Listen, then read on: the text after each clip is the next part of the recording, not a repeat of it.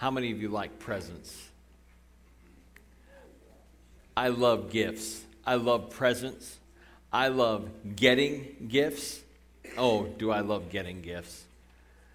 But even more than getting gifts, I love giving gifts. How many of you like to give gifts? Isn't it great? It's wonderful. And I tell you what, the, I love to give gifts to like my family and my friends. Uh, I love to give gifts to people I care about and people I love and people I know. But there's one person on this planet that I love to give gifts to the most, and that is my son. I love, hey, buddy, I love to give gifts to that little guy. And it's because for him, every year, every year, it's like the best Christmas ever. Every year, it's, it's like better than last year. And let me tell you what, Jonathan, put your fingers in your ears. Thank you. This year's going to be the best ever. Oh, I can't even tell you. I can't. I can't. I can't. I can't. I told the crowd last night because he wasn't here, but I can't tell you. Oh, I can't wait. I'll tell. Uh, if you come back to church tomorrow morning, I'll tell you what I got him. But it's awesome. It is so awesome. It's so great. I love to give gifts to him, and it's because he, you know, every year it's like the best gift ever, the best Christmas ever. And and and I mean, how awesome is my kid? My kid gets excited about clothes. I know, right? I mean, how many kids get excited about getting clothes? My little guy gets, I, he's not like thrilled over the moon, you know, but he gets excited about getting clothes even. And every year, like I said, is the best Christmas ever. Where does he get that from? Yeah, Mr. Macy's here. Um, but uh, I, uh, I love to give gifts. I, I love to get gifts, but I love to give gifts. And I think we all do. We all like to give gifts to people, and we really like it when those gifts are accepted right? Have you ever given a gift to somebody and they just kind of t- and you want to op- you want to watch them open it don't you? You want to see their reaction because you put a lot of time into this you put a lot of thought into it you put a lot of effort into getting them this gift and and when you give them the gift and they just take it and they're like okay. And they set it aside and it's like um, why didn't you open the gift? I'll do it later. What, what do you mean you're to do it later? I, why, why didn't you open the gift and, and, so we, we, we kind of feel, why didn't you accept my gift? Or they'll open it in front of you and they're less than enthused about it.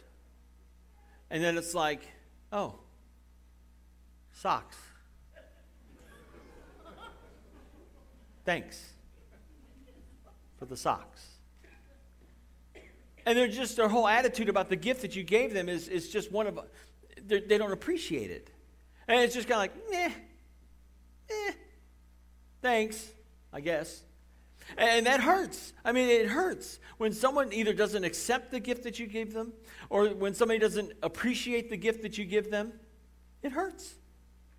And, so I wonder to myself, though, as I think about God and I think about the gifts that He has given to us and I think about the gift that He gave us through Jesus, if we don't hurt Him sometimes. Because we either don't accept his gift or we don't appreciate his gift. And, and, so I wonder if we've, we've hurt him because we haven't either accepted his gift or appreciated his gift. God gave us a wonderful gift in the person of Jesus Christ. God gave us this wonderful gift named Jesus. And he was a long awaited gift. He was one whom uh, the, the Jews were waiting on for for centuries. The promised Messiah, the promised Christ. And they waited and waited and waited, and sure enough, God sent his son Jesus. And so tonight I want to take just a few minutes and I want to talk about some Bible verses that, that talk about God's gift of his son Jesus and why he sent his son Jesus to the world. Because it's, it's a wonderful story. And, and I want to begin uh, in Luke chapter 2 and we're going to look at verses 1 through 20 and just read the Christmas story together. It's kind of a tradition in our house that we do this. I want to do it with you tonight. And then we're going to look at several other verses of Scripture tonight. They'll be on the screen above me, and, and you can see those. Um, uh, we've been studying here on Sunday mornings in December a series called uh, The First Christmas Pageant Ever. And we've talked about the main characters of the Christmas story. We've talked about Mary and how she had a humble faith. We talked about Joseph and how he had a courageous obedience. And then last week we talked about the angels and the shepherds. And we talked about how they had a joyful worship, that they went and they told everybody they could the news they heard about the baby Jesus. Now, this coming year in 2017, we're going to start a new series on January 8th called Your Story, His Glory. And it's all about how God can take the negative, bad things that happen in our lives and how He can take those and turn them around and use them for the best possible good. So I don't know what you're going through today. I don't know what you've been going through. And, and maybe your life is just hunky dory, but if your life is anything like mine, it probably isn't. And there's probably some negative things that you're going through or some negative things that you've been through that you just don't know how God can take that and turn it around. But believe me, He can and He will. And we're going to see that in the lives of different uh, characters from the Bible. We're going to see how God took negative circumstances and negative situations and turned them around for good. And so that's what that series is going to be about. It starts January 8th. And I, if you're making a New Year's resolution, maybe to say, well, you know, I'm going to start going to church more. Great. That's awesome. I, I have a great church I'd love to recommend for you to come do that. I, that here. Um, but we'd love for you to come and, and just and make that your New Year's resolution starting in January. Uh, we, have got uh, one service on January 1st at 11 o'clock because we know you know everyone's going to be bright-eyed and bushy-tailed on January 1st, Sunday morning. Let's get to church. So we're going to give you a week off and give, give you an opportunity to come on January 8th and make your New Year's resolution start then. So January 8th at 9:30 and 11, we're going to start this new series called Your Story, His Glory. Uh, but for tonight, I want to talk about Jesus. And I know that sounds really novel. I went to church, they talked about Jesus, had no idea what was going to happen, but yes, it, that's what we're going to do. And so if you'd grab your Bible uh, and turn to Luke chapter 2. If you didn't bring a Bible, you can grab one out of the chair in front of you. It's a little black Bible. It looks like this. And uh, if you're not familiar with the New Testament, that's okay. It's on page 724. It's on page 724 of that Bible in the chair in front of you. And we're going to read the Christmas story from Luke chapter 2. I'll give you a second to find it there. Luke chapter 2, verses 1 through 20. This is the birth of Jesus. In those days, Caesar Augustus issued a decree that a census should be taken of the entire Roman world. This is the first census that took place while Quirinius was governor of Syria. And everyone went to his own town to register. So Joseph also went up from the town of Nazareth in Galilee to Judea to Bethlehem, the town of David, because he belonged to the house and line of David. He went there to register with Mary, who was pledged to be married to him and was expecting a child. While they were there, the time came for the baby to be born. And she gave birth to her firstborn, a son. She wrapped him in cloths and placed him in a manger because there was no room for them in the inn or the house. And there were shepherds living out in the fields nearby, keeping watch over their flocks at night. An angel of the Lord appeared to them, and the glory of the Lord shone around them, and they were terrified. But the angel said to them, Do not be afraid. I bring you good news of great joy that will be for all the people. Today, in the town of David, a Savior has been born to you. He is Christ the Lord. And this will be a sign to you. You will find a baby wrapped in cloths and lying in a manger. Suddenly, a great company of the heavenly host appeared with the angel, praising God and saying, Glory to God in the highest and on earth peace to men on whom his favor rests. When the angels had left them and gone into heaven, the shepherds said to one another, Let's go to Bethlehem and see this thing that has happened, which the Lord has told us about. So they hurried off and found Mary and Joseph and the baby who was lying in the manger. When they had seen him, they spread the word concerning what had been told about this what had been told them about this child. And all who heard it were amazed at what the shepherds said to them. But Mary treasured up all these things and pondered them in her heart. The shepherds returned, glorifying and praising God for all the things they had heard and seen, which were just as they had been told. That is the story of the birth of Jesus. And now you may wonder to yourself, well, why? Why is this story so important? And why did God send Jesus? Why did God send his son to earth to be our Savior? And, and really, that's why he came. In fact, that's what his very name means. That it means that the Lord saves. In Matthew chapter 1, verse 21, I read this earlier. It says, You are to give him the name Jesus because he will save his people from their sins. Now, I got some bad news for you. And you're like, Great. Debbie Downer on Christmas? What is this bad news? The bad news is, folks, we are all sinners. Every single one of us. We've disobeyed God, we've hurt God, we've sinned against God, we've sinned against other people. We're all sinners. In fact, in Romans 3:23 in the Bible it says for all have sinned and fall short of the glory of God. That God has a glorious intention, a glorious purpose for our lives and we fall short of it. And the worst news, there's wait, it gets worse. The worst news is that we do not deserve to go to heaven. In fact, in Romans 6:23, it says the wages of sin is death. And not just physical death, but spiritual eternal death separated from God for, for, all, for all eternity. That is what we deserve because of our sins. But there's good news. In fact, there's really, really good news. And the second half of this verse in Romans 6:23 says, "But the gift of God is eternal life in Christ Jesus our Lord." So because of our sins, we don't deserve to go to heaven, but because of Jesus, he makes it possible for us to go to heaven.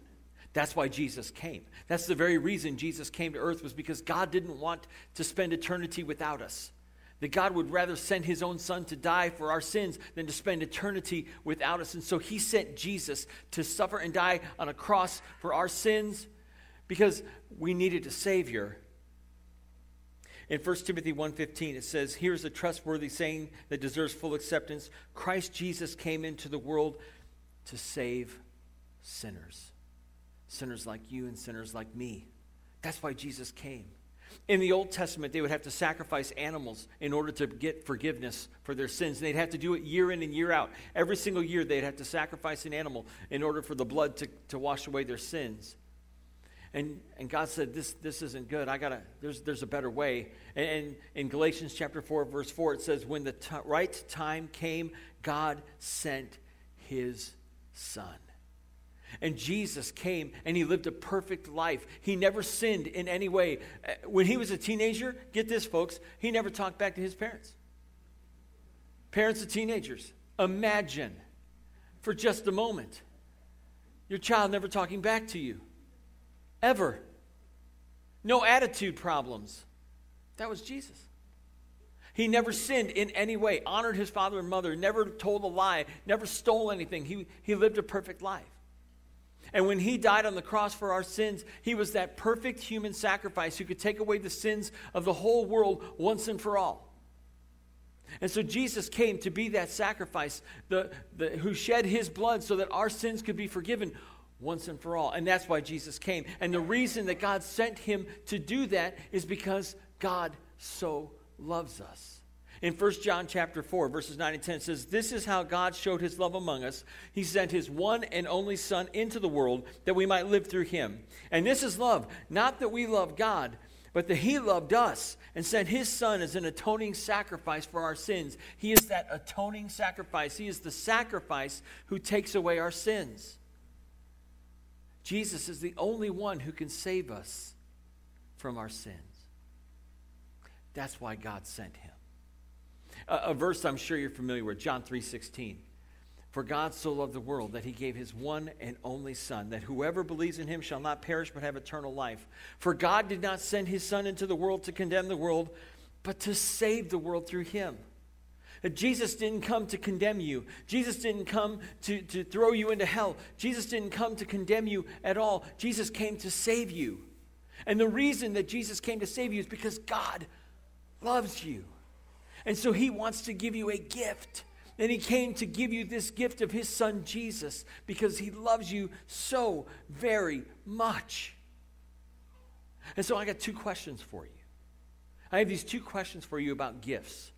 And I talked a little bit about them earlier. I want to talk about them for just a couple of seconds. The first question I have is Have you accepted God's gift? Have you accepted God's gift?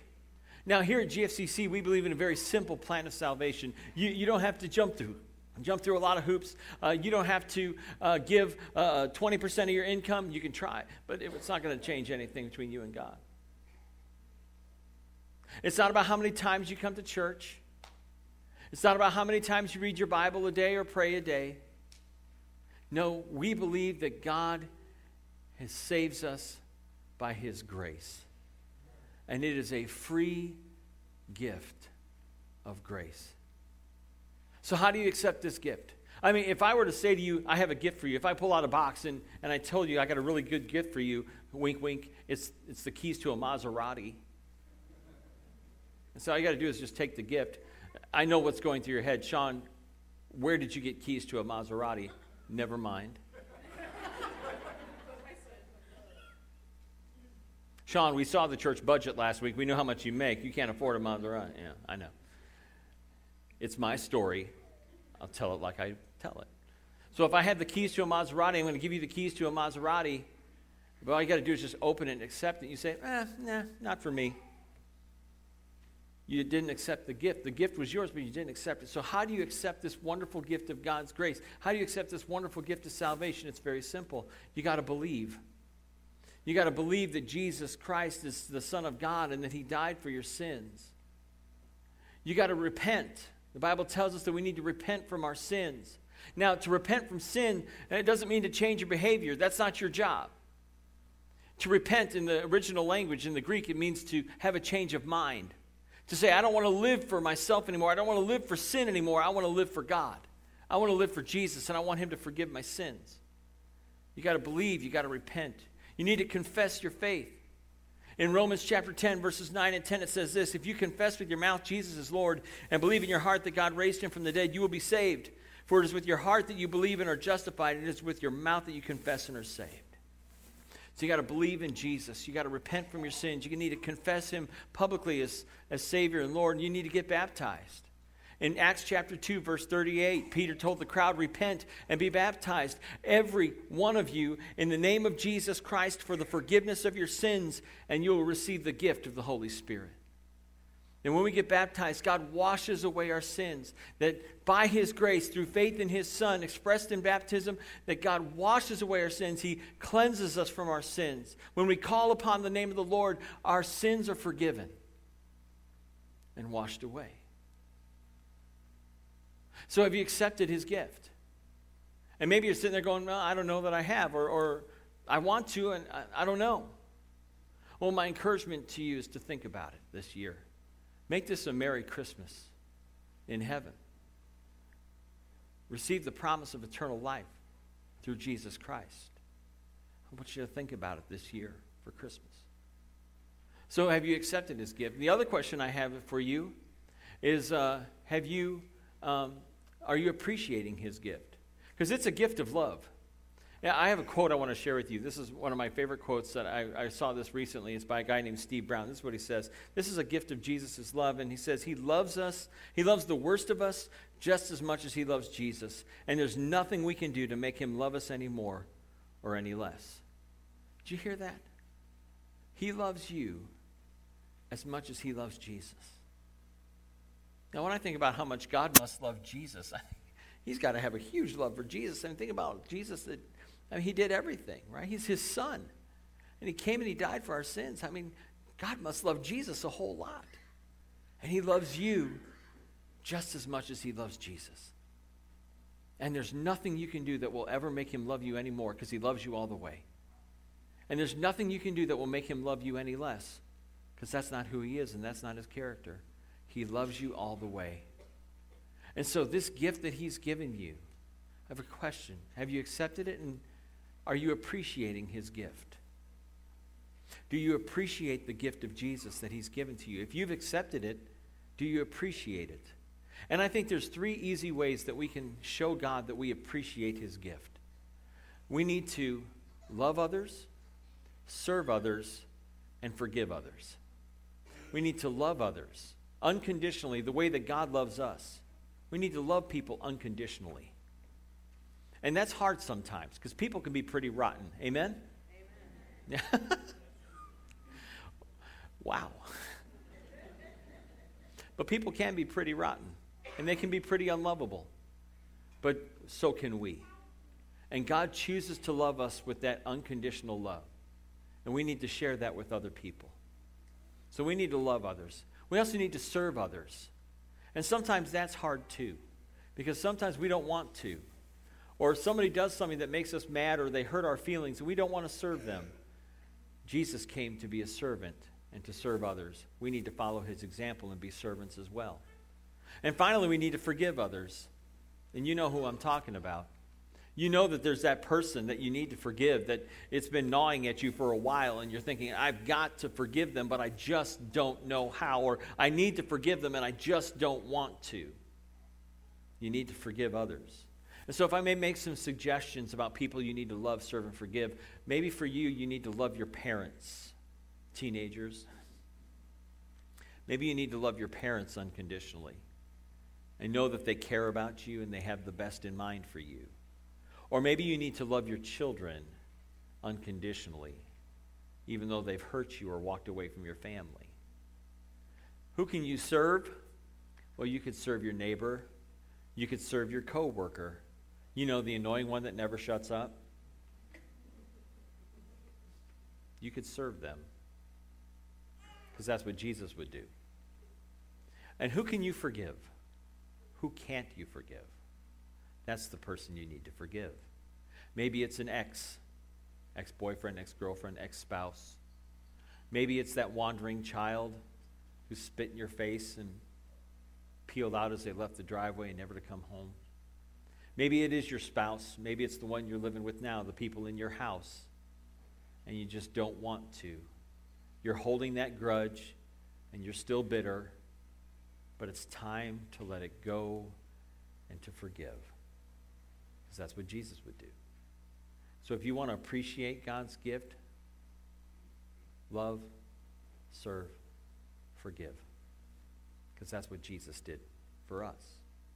He loved us he served us. He forgave us.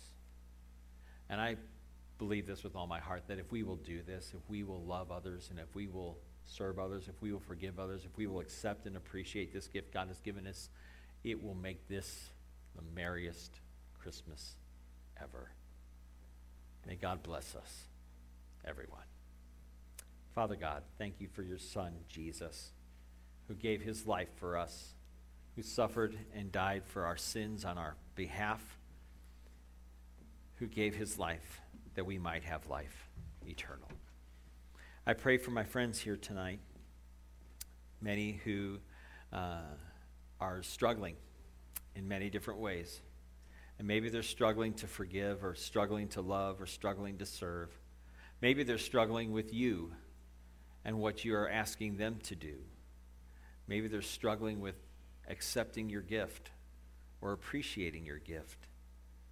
I pray that, Father, you would soften our hearts this year, that you would speak to us through the Holy Spirit, challenge us and change us. Help us to look more like this wonderful gift that you gave us, named Jesus. We praise you and thank you for sending him to be our Savior. And it's in his holy name we pray. Amen.